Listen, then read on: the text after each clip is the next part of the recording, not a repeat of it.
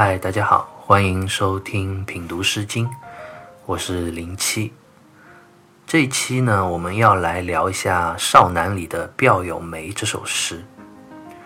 标有梅》这首诗其实历来普遍都被认为是一首描写女生渴望爱情和婚姻、迫切待嫁的这样一首诗歌。这首诗一共有3段，我们可以分为2个部分来看。首先是3段分别的第一句：标有梅，其实七夕；标有梅，其实三夕；标有梅，清匡祭之。标有梅的标就是落下的意思，梅就是我们所熟知的梅树。梅树的果子就是梅子，一般在夏天的雨季就会成熟，所以我们江南经常说的梅雨季其实和梅树梅子也有关系，因为江南一带的夏天的雨季发生的时间恰巧和梅子成熟的季节是在同一个时期，所以江南的雨季就被称为梅雨季。由此我们又可以看到古人对于时间的感受和对季节的命名是跟身边周遭的自然变化息息相关的，而梅雨季这样一个概念就不单单是用来表述一个时间或者某个季节，其实更是一种有着温暖内涵的文化概念。标有梅的意思就是梅树上的果实成熟落下。后面讲的其实七夕就是这棵梅树的果子，也是成熟了的这些梅子，它落下之后在树上剩余的果实还剩下7成。那第2段开头所讲的其实三夕也就讲成熟了的梅子落下之后在树上剩余的果实还剩下3成。最后一段的清匡祭之，清匡我们在之前的诗经里也讲到过，就是口有点倾斜的竹筐，祭就是取的意思，也就是说树上的梅子都基本上成熟掉落了，所以就用清匡把它们都取来盛放在筐里。我们可以看到标有梅这首诗一开始讲到的梅子的状态是从其实七夕到其实三夕再到最后的清匡祭之，这是一种数量上的变化。那作者用这种数量上的变化想说明什么呢？我们已经知道这首诗的主人公是一个迫切期待爱情和婚姻的女子，所以这种梅子数量上的变化其实是要讲青春易逝，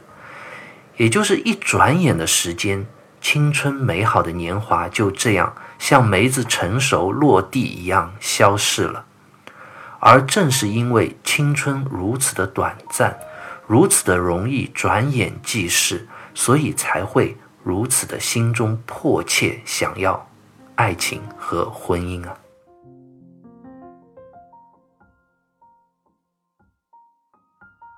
当然，如果我们看这首诗的第一部分只是看到了诗人用梅子的数量上的变化来比喻青春易逝的话，那还是不够仔细的。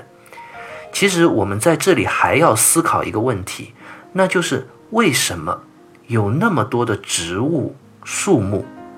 也都会结果子啊，而这里偏偏要用梅这种树木来做比喻呢？这当然是有其中的缘由的。首先，梅这个字的谐音就是媒，也就是指代婚姻做媒的意思。在古时候，婚姻都是要通过媒人作为中介来完成的，所以有天上无云不下雨，地上无媒不成亲这样的俗语。这里的梅树的媒其实也是暗指了婚姻之媒。另外，我们之前也讲到过，古人很讲究婚姻以时的观念，就是女生要在最美好的年华成婚出嫁。在《周礼梅事》里也讲到过，仲春之月，令会男女，就是在古代春天的时候，政府颁布法令，要求单身的男女相会，并且相爱，许以爱情。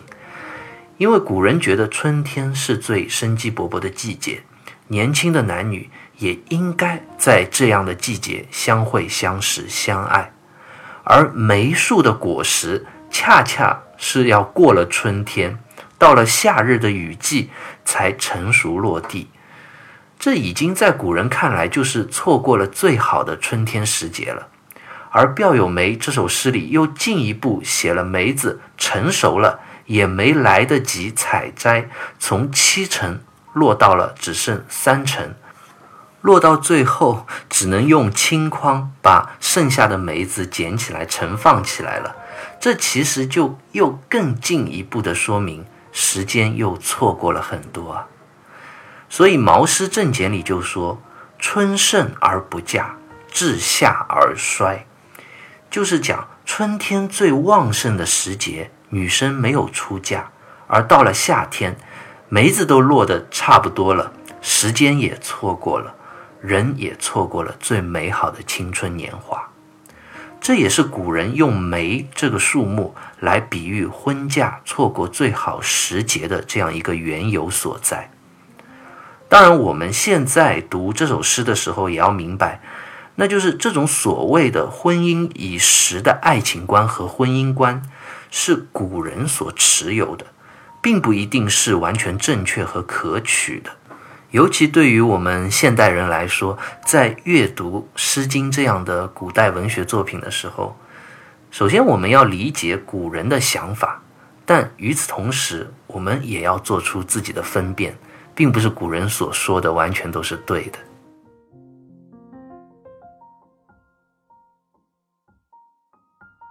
那我们接下来看这首诗的第2部分，也就是3段的分别后一句，求我数事，待其极兮；求我数事，待其精兮；求我数事，待其未知。如果说《摽有梅》这首诗的第1部分是用梅树来做这样一个隐喻的话，那这第2部分就真正非常直白地讲到了这位女生的诉求。求我数事，这个数就是众多的意思。待其极兮，待就是趁着，及时的意思，极就是好的意思，也就是良辰吉日。这句话就是说，那些追求我的男生啊，赶紧趁着良辰吉日来向我求爱求婚吧。接下来的待其精兮则就更进一步了，今就是当下如今的意思，也就是说时间又过去了一些，青春又消逝了一些，那就不要再等到良辰吉日了吧，就赶紧趁着今天就来吧。最后一段的待其未知，那就又更进一步了，未就是开口的意思，也就是说时光匆匆，我已经等不及了，不用你再来求我什么了，也不用什么繁琐的礼仪啊，或者婚姻媒妁之约了。到如今只要你开个口，说一句话就行了。就像朱熹在《诗集传》里就讲到，未知则但相告语而约可定矣。也就是说未知的意思就是说，只要你能开口告诉我，我们的爱情和婚姻就这样约定了。诗歌这样一层一层的递进，又结合着第1部分用梅树果实从一开始的7成到落到只剩3成，到最后的青筐既之，我们读者可以非常真切生动地感受到这位妇女心中随着时光的流逝，随着青春的流逝，越来越心急如焚的这样一种对着爱情和婚姻的渴望。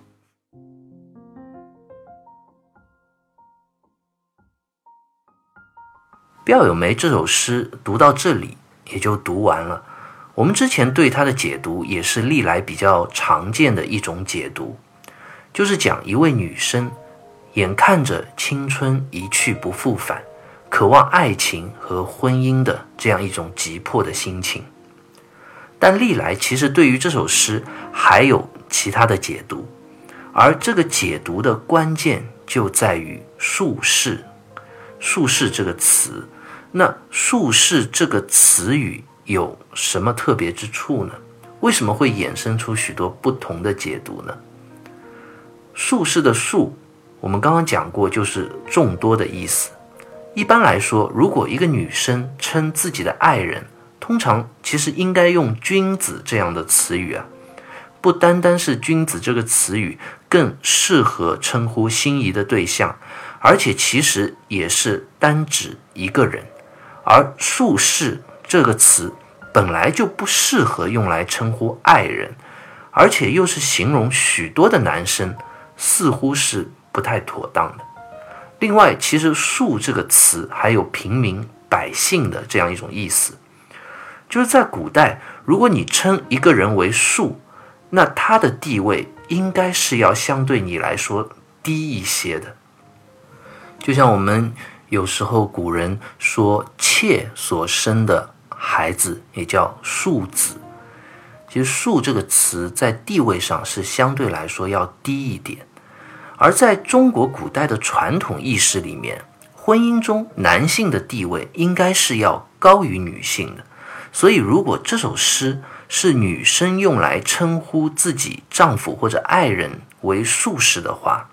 似乎也不符合当时社会伦理对于男女关系的这样一种理解。当然古人也注意到了这一点，所以历代也就有了两种不同的说法。一种是说这首诗当然也是一首女生追求爱情追求婚姻的诗歌，但是主人公就不是这个女生本人了，而是她的父母，因为父母算是长辈，所以长辈称呼自己的女婿用术士这样一个词，相对来说是恰当一些的。所以王先谦在《诗三家一集书》里就讲，这首诗是女之父母愿望重视及此女善始也，也就是说这首诗其实是一个女子的父母希望有好的男生能够在最好的时候来与自己的女儿成婚。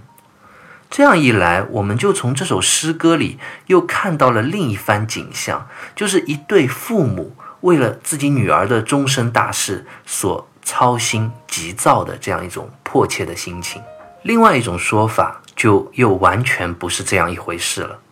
清代的姚继恒就说，此篇乃卿大夫为君求术士之诗也。他就认为卞有梅这首诗其实讲的是君王统治者求贤纳士的这样一首诗歌。在这里术士指的就是民间的贤能之士。这样一来其实也说得通，因为术士这个词用在君臣上下级的这样一种关系中也算是比较妥当的。包括后来方玉润其实也是这样认为，但是他要更进一步，他说这首诗是一首讽刺诗，是用来讽刺当时的统治者没有能够及时的去招贤纳士，而错过了很多有才能的人。他说作诗以讽当时在位，使物在世悠游而有遗珠之憾。也就是说这首诗歌的作者写这首诗的用意是为了讽刺提醒当时的统治者不要再荒废时光于享乐之上，而是要去抓紧时间招贤纳士啊！因为如果你不抓紧，你不及时，贤能的人就被别人挖走了，或者他们年纪大了也帮不了你了。这不是一种遗珠之憾吗？也就是错过或者丢失了一颗珍贵的珍珠的那种遗憾啊。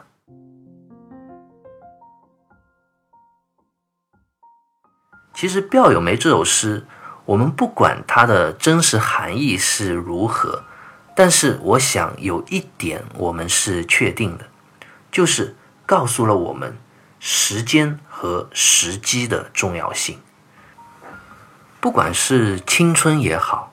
或者是贤能之士也好，我们知道时间都是最宝贵的，青春是最容易消逝的，而像贤能之士这样珍贵的人才，或者其他珍贵的东西也好，我们要抓住它是一定要及时而且把握时机的，不能错过。有花当折直须折，莫待无花空折枝。这样的道理和智慧，也正是古人所想要通过卞有梅这样的一首诗歌来教会我们的。好，关于卞有梅这首诗我们就聊到这里，下期再会。